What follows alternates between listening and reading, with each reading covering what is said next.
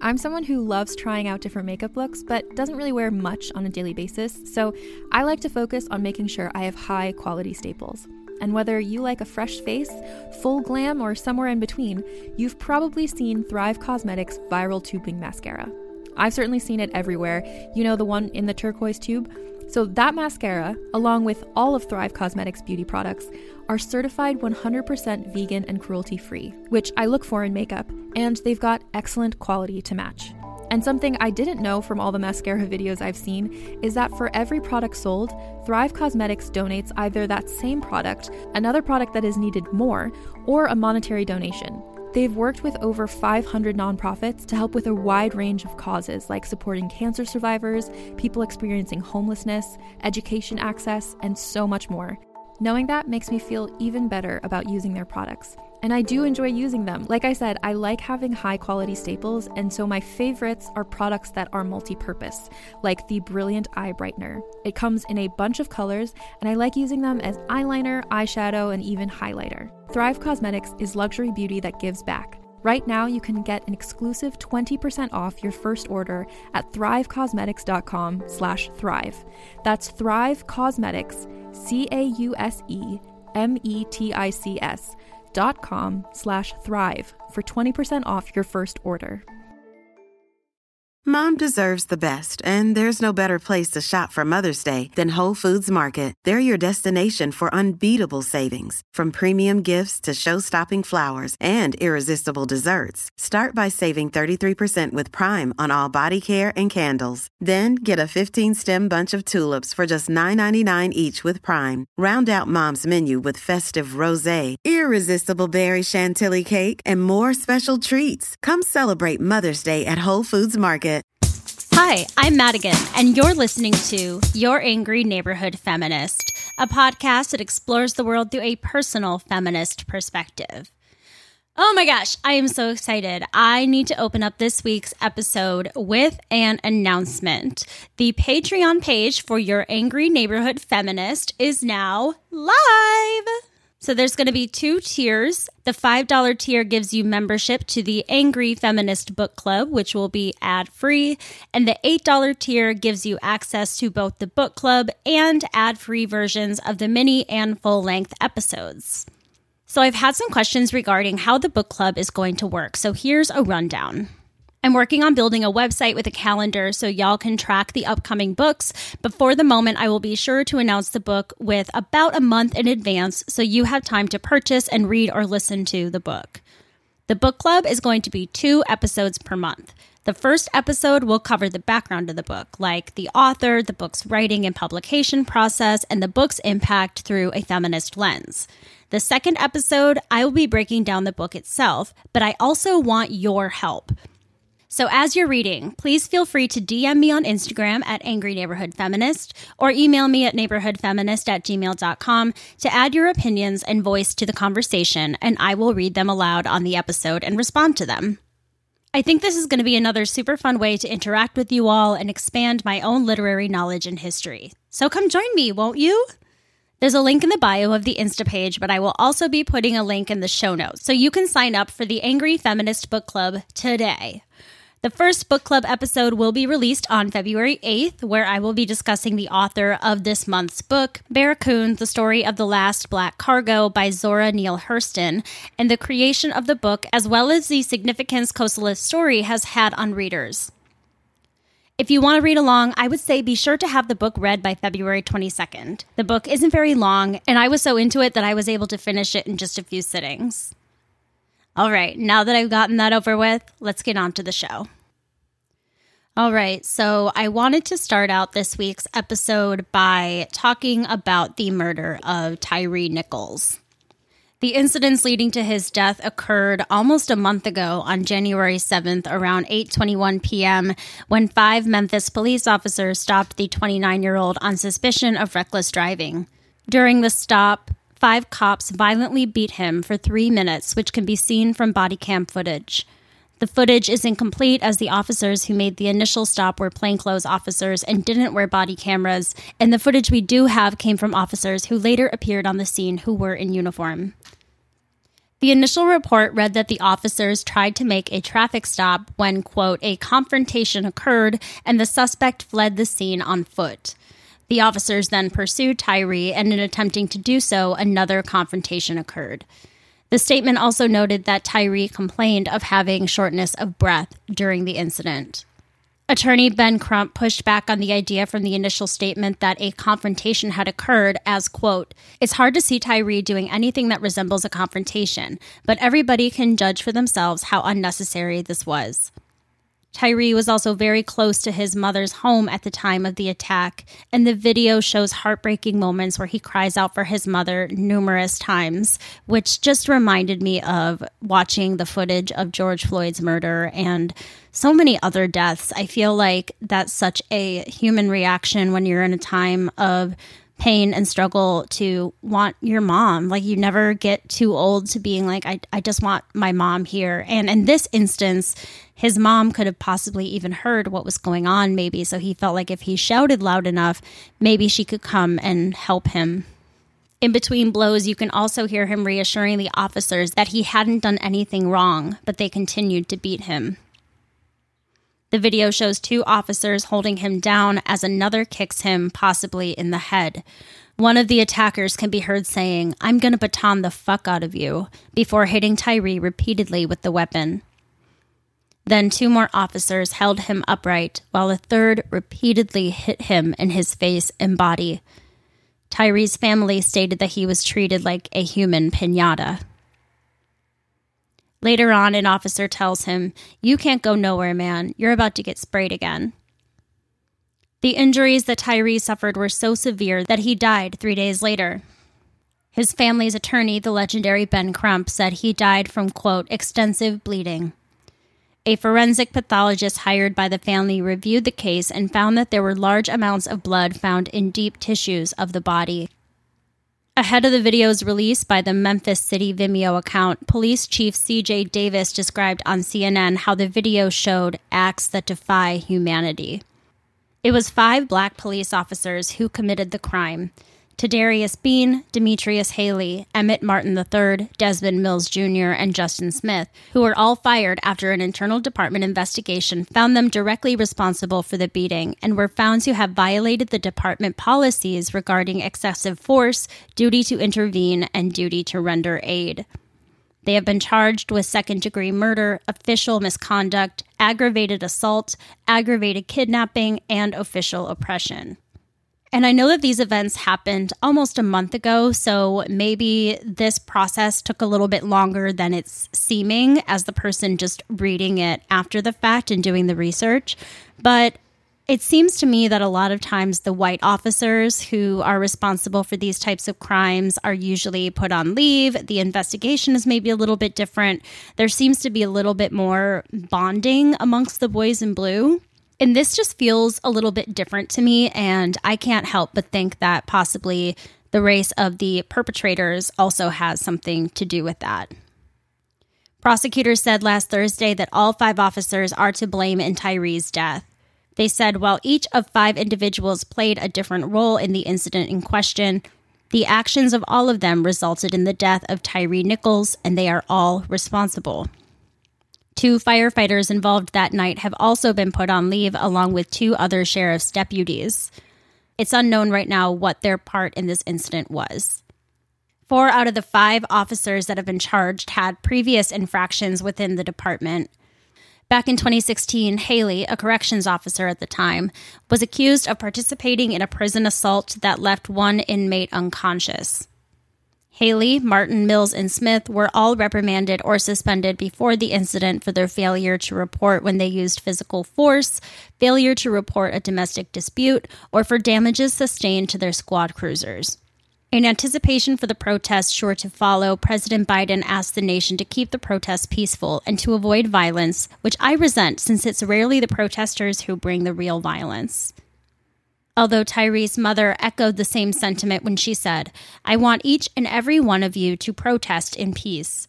I don't want us burning our cities, tearing up the streets, because that's not what my son stood for. And if you guys are here for me and Tyre, you will protest peacefully. I kind of resent the fact that there is a reputation for these types of protests being unpeaceful. And I think it's really hard to rationalize with people when they feel really, really upset about something. And I, for one, am totally on board with how anybody responds to this type of news. I am not going to be one who's like, we got to protect these businesses and these buildings. And like, at the same time, yes, I understand that it is, you know, livelihoods of people and things like that. And I am not condoning it. But I also understand why there has been need throughout our history to take things to such a level in order for the wider population to understand the pain and the emotions that people are feeling throughout these protests. And in many, many of the stories that either I've reported on the show or, you know, things that I've read on my own, this is pretty common for, you know, the parent or the loved ones to come forward and ask everybody to please protest peacefully. You know, this isn't what their deceased loved one would want. I would say this is a pretty common announcement for family members to make after an event like this. But I feel, you know, I feel some sort of way about it at the same time, just because I do respect anybody's, you know, anybody's actions when it comes to protesting, because I think that sometimes things have to get a little messy, you know, as the amazing John Lewis said, you got to make good trouble sometimes, you know? Especially thinking about the fact that there has been so many deaths that are so similar to Tyre's that didn't get a really huge, you know, response from it. I think about, you know, the months and months that we spent protesting after George Floyd's murder. But, you know, that isn't how we respond to every single murder that is done by a police officer. But I feel like the ones that really make their mark in history, specifically, you know, the ones that come to my mind are Rodney King and, of course, George Floyd, they were messy and they were volatile. There was a lot going on, but I think because of the fact that this became such a huge news story and such a huge deal, we remember the story of Rodney King and we remember the story of George Floyd. And there are others, you know, Eric Garner, there's Trayvon Martin, Tamir Rice, you know, the list goes on and on. There are a lot of those names that I think are really prominent and in the forefront of our memories. But then there are also so many others that fade away. You know, I just spoke about the murder of Keenan Anderson a few weeks ago. That's not really something I'm hearing a whole lot about in the media.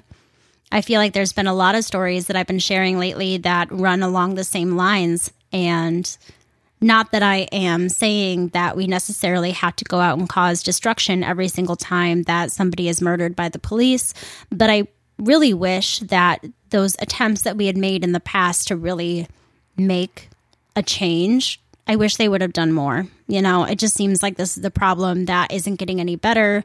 People are becoming more and more desensitized to it. You know, there's a lot of conversation over whether or not, you know, the viewing of body cam footage is a positive or a negative, if it's actually helping create change in our policies and within the police force, which it doesn't really seem to be doing? Is it causing more harm than good? I don't know. And I personally don't really feel like I am someone who can tell you whether it's doing more harm than good, especially because, and I've explained this before on the show, I, for one, find a responsibility in watching these videos. And I do this a lot with a lot of the true crime that I consume as well. And maybe this isn't the healthiest thing in the world, but I am a very empathetic person, and part of me feels like a way to pay my respects to the person who went through something terrible is for me to understand it as best that I can, to be able to put myself in those shoes, to truly be able to be empathetic, because that's when I start getting angry and care about things and want to create change.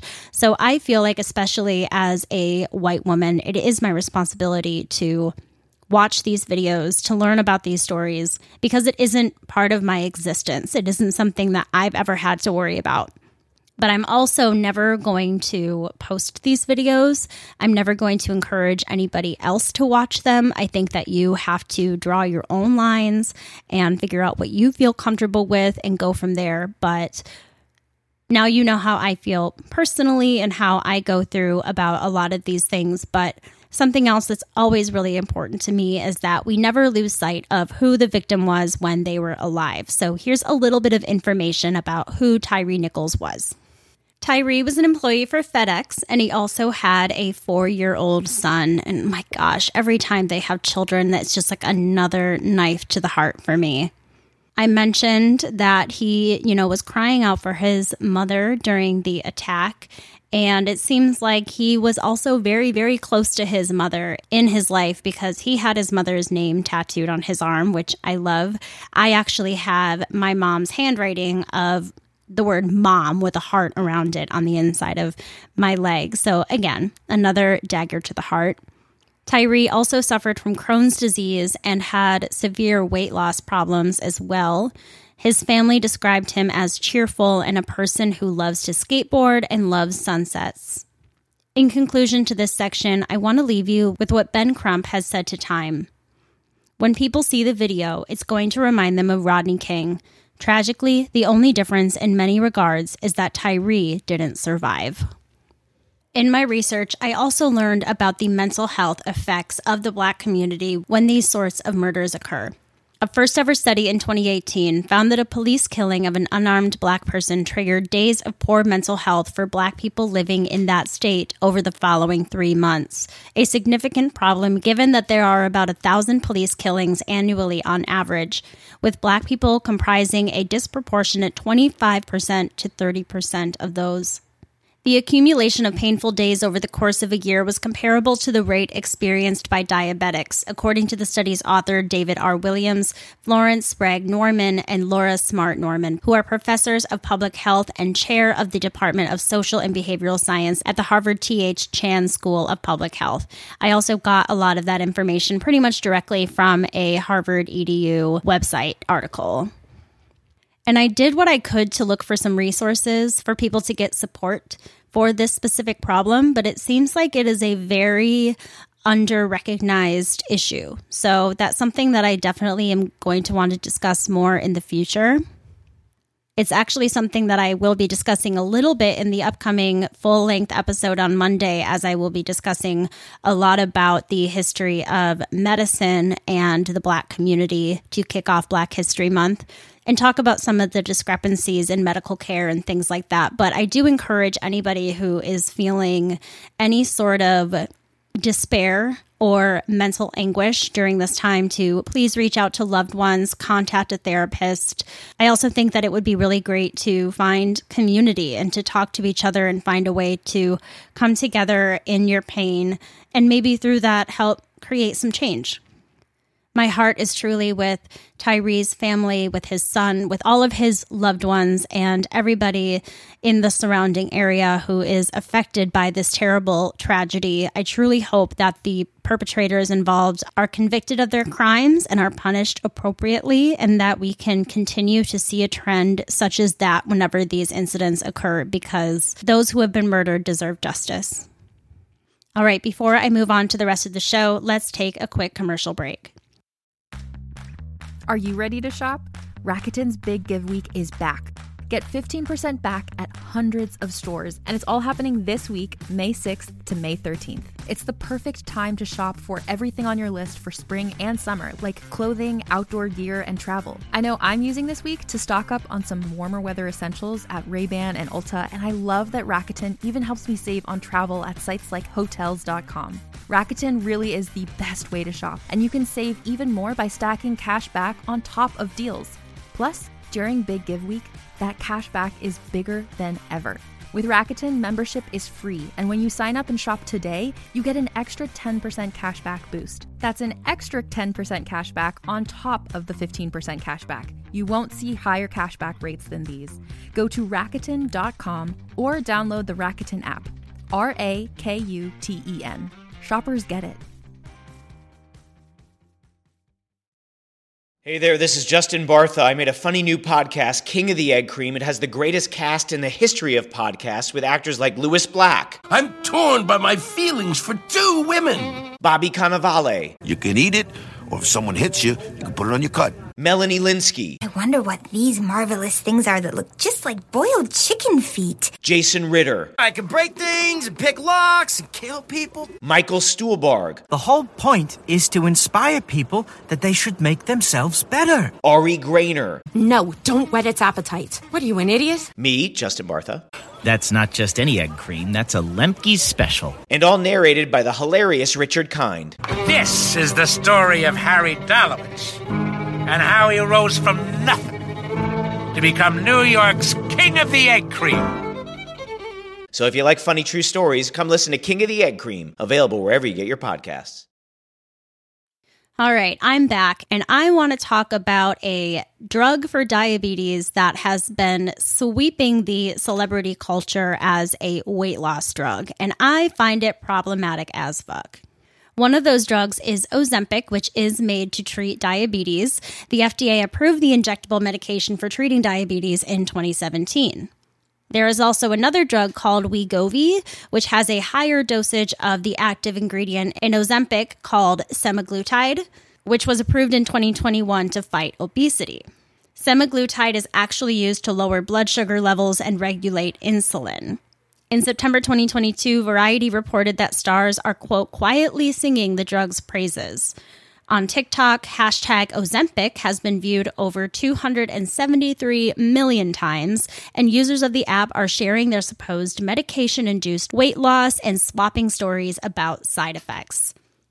I'm going to stop right here for a moment because all of this already is driving my little recovered mind absolutely berserk when I was going through my eating disorder, a lot of these like quote unquote pro ana chat rooms and sites were super popular. It was on Tumblr, like it was everywhere. And it was a place essentially for all of us who were really struggling in our eating disorders to go online and essentially give each other these terrible tips and tricks to, you know, worsen our disorders essentially. And it was this feeding ground that was so unhealthy for me. But at the time, I was like, look at this great resource and this is wonderful. And like, look at all these other people who feel the same way that I do about these things. And it really, really like, gave me a sense of validation in what I was doing in my disorder. And I felt really, really encouraged by the other people in that quote unquote community to continue with the terrible trajectory that I was going on.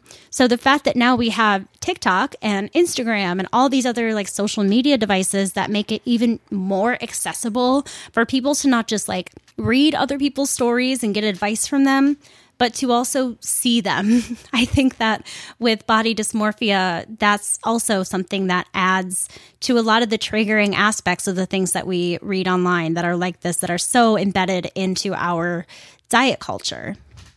So it is a huge, huge problem. And I'm going to go into it more. The fact that people are using this drug for weight loss in a, this kind of like quick fix way, which is so problematic and unhealthy. Um, but it's also causing major shortages of these drugs for people who actually need them.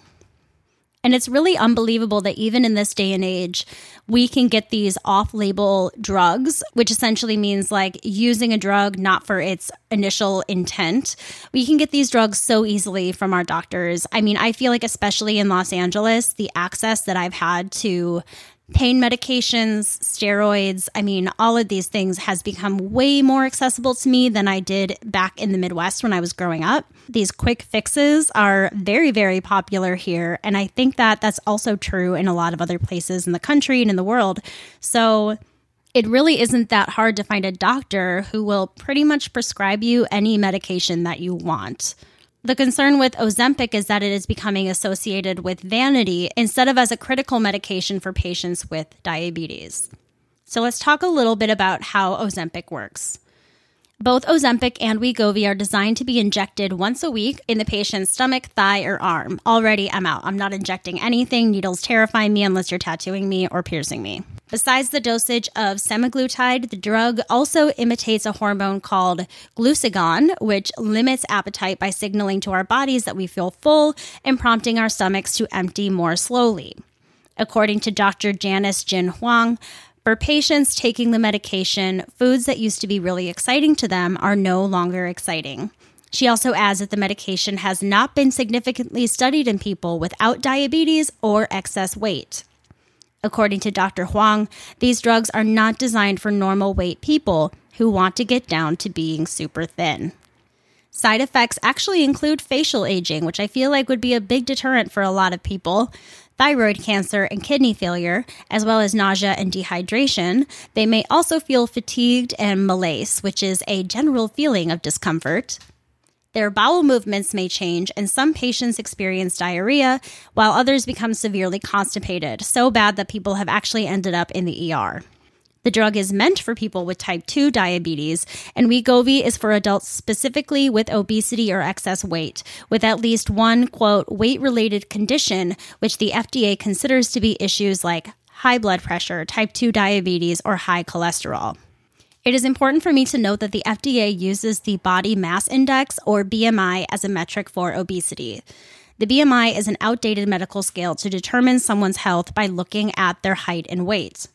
While looking at the person's height and weight, it does not take into account muscle mass, bone density, or overall body composition or racial and sex differences. So, in my opinion, it is not a very reliable meter to a person's weight relative to their health. The other problem with these meds is that it is stupid expensive without insurance.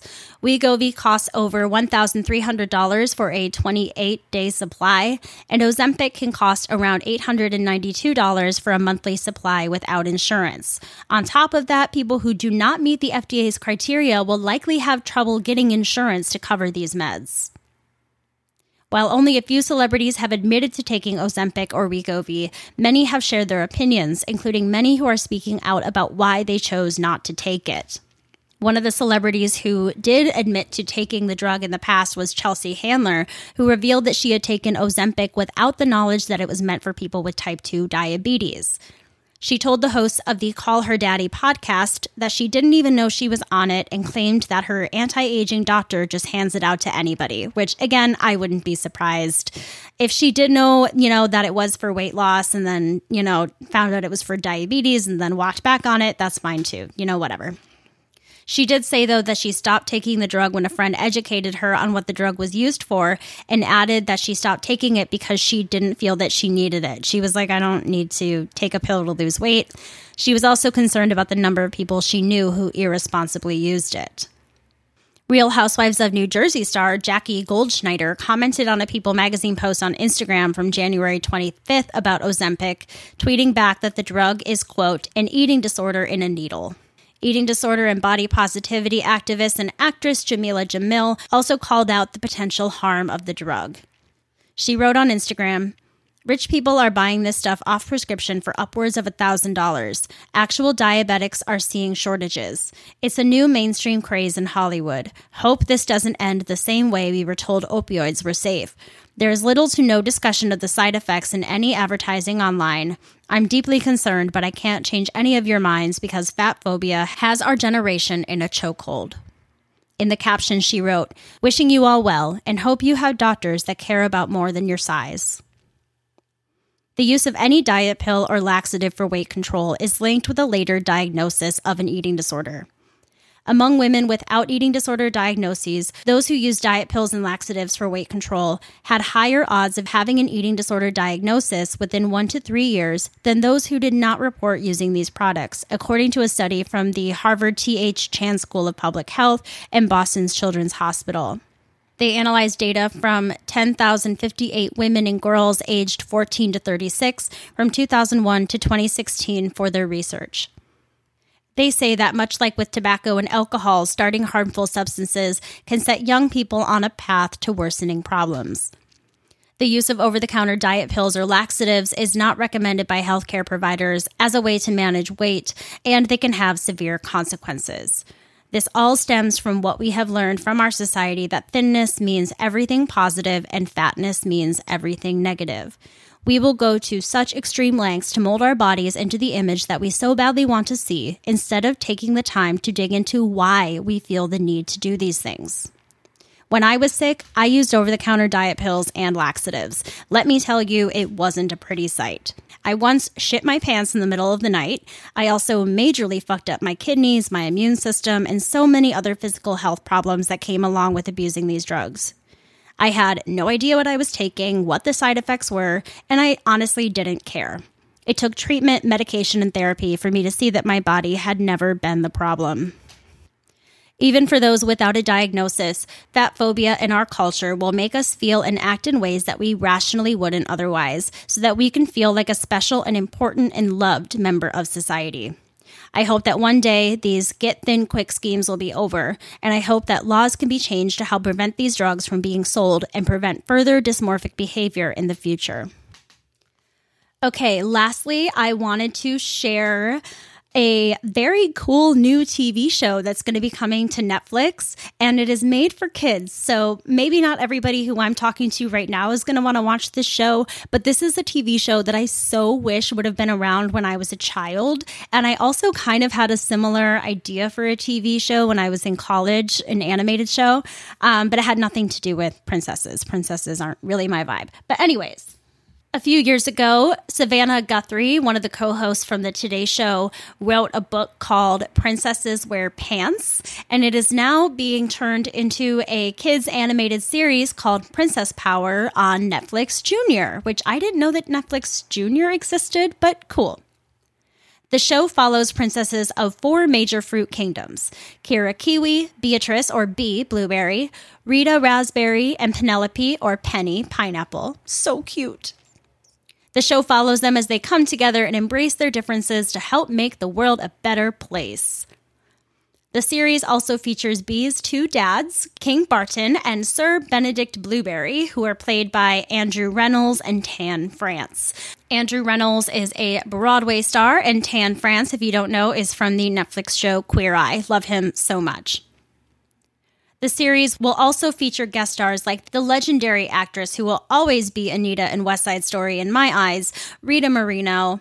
And I love that she is becoming more and more part of our entertainment again. I just, I love her so much.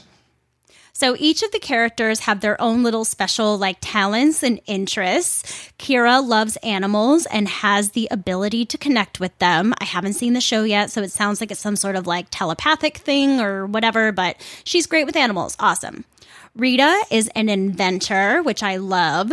Penny is very science minded, which we love as well. And B is the athletic one, and she has lots of different talents in different sports.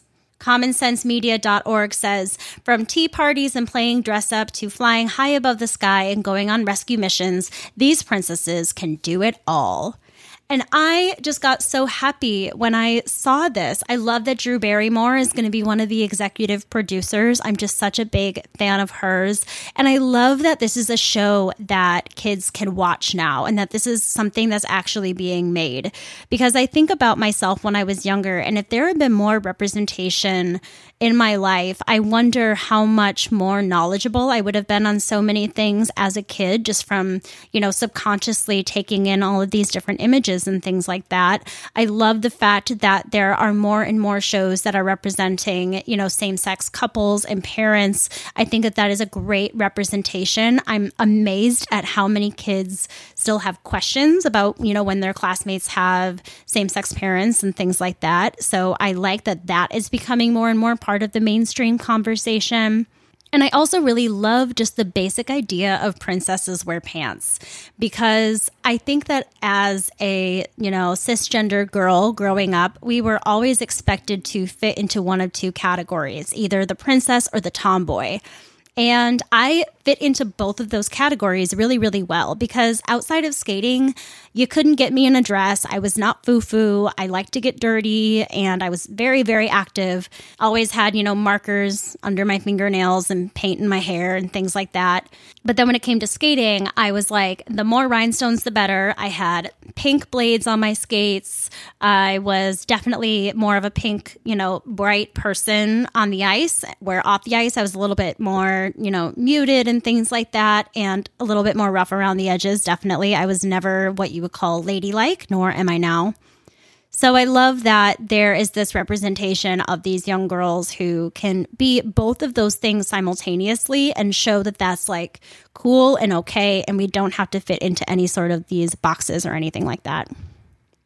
All right. Well, I feel like I rambled on a lot more during this episode than I normally do. So I hope that you all enjoyed my babbling.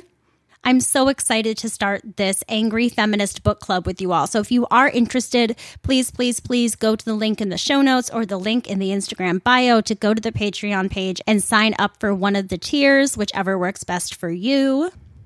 Also, if you have any stories that you want me to share in the future, whether it be in the full length episodes or in the mini, please go ahead and DM me on Instagram at Angry Neighborhood Feminist or email me at neighborhoodfeminist at gmail.com.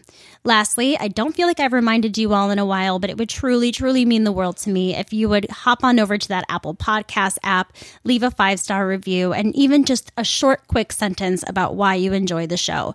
It really helps people who are, you know, possibly interested in giving it a listen, the incentive to actually press play. And I really, really appreciate when you do so. Also, you can go to your Spotify app and rate the show over there. All right, that is everything that I have for you today. I hope you all are well. With all of that being said, I encourage you to rage on. Bye.